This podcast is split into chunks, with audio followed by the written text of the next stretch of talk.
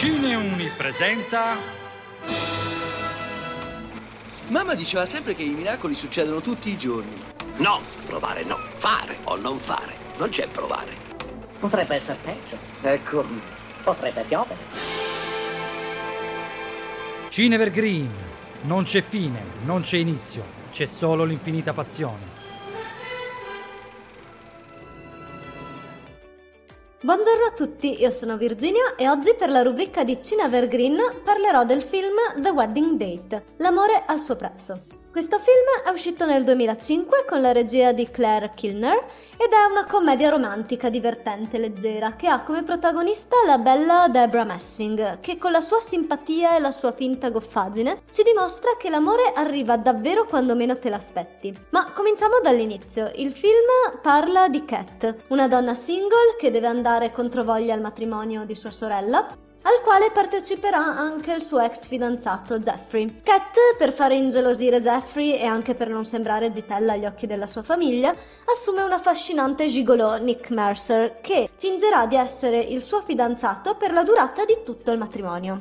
Nel corso della trama accadono diversi eventi che vivacizzano il film, creano scompiglio tra i personaggi e soprattutto evidenziano la crescita della protagonista. Ad esempio, Cat capisce che l'approvazione della sua famiglia non le basterà per essere felice e che per trovare l'amore e la felicità dovrà prima superare qualche sofferenza del passato, qualche ferita ancora aperta.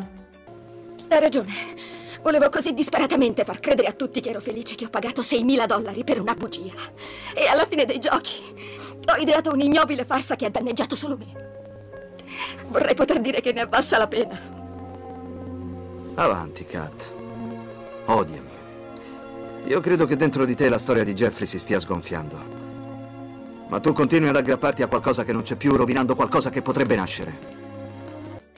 Scoprirà poi che anche quando si tocca il fondo si può trovare l'amore della propria vita, a patto di accettare di correre qualche rischio per essere felice. Per scoprire come avverrà tutto ciò, io vi consiglio vivamente di vedere questo film, non solo perché è divertente, ma anche perché riesce con leggerezza, ma senza superficialità, a trasmettere un messaggio molto profondo, e cioè che per trovare l'amore della propria vita non basta soltanto non aver paura di soffrire di nuovo, ma soprattutto è importante mettersi in gioco, liberarsi dai preconcetti iniziali, specialmente quelli familiari, e accettare le imperfezioni del proprio partner e di chi ci sta attorno. La cosa più difficile è provare ad amare una persona e soprattutto lasciarsi amare da lei. Ma se tu conosci i suoi difetti e lei conosce i tuoi, alla fine dei conti io dico che bisogna provarci. Ne sarà valsa la pena comunque.